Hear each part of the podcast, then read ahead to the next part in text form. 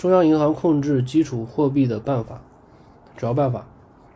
首先，什么是基础货币？基础货币它是由流通中的现金啊，流动现金加上整个银行体系的准备金啊，整个银行体系的准备金。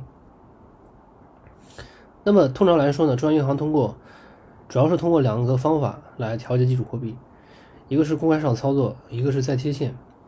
公开市场操作呢，指的是这个中央银行通过在公开市场上买卖金融有价债券来调节基础货币。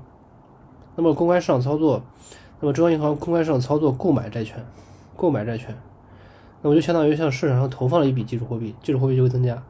那么中央银行出售这个有价债券，那么就相当于是减少了基础货币。公开市场操作的优点呢，就是它比较灵活。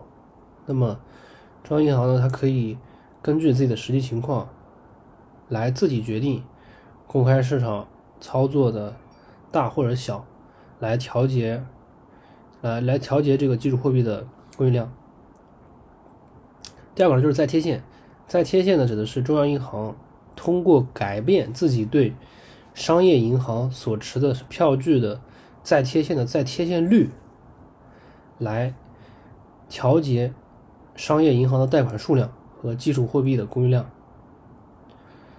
那么再贴现率提高，那么商业银行向中央银行它的借款成本就会提高，那么贷款数量就会减少，基础货币供应量就会减少。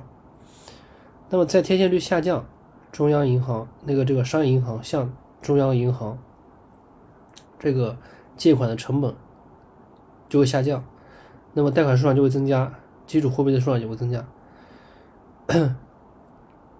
这个呢，就是中央银行控制基础货币的主要办法。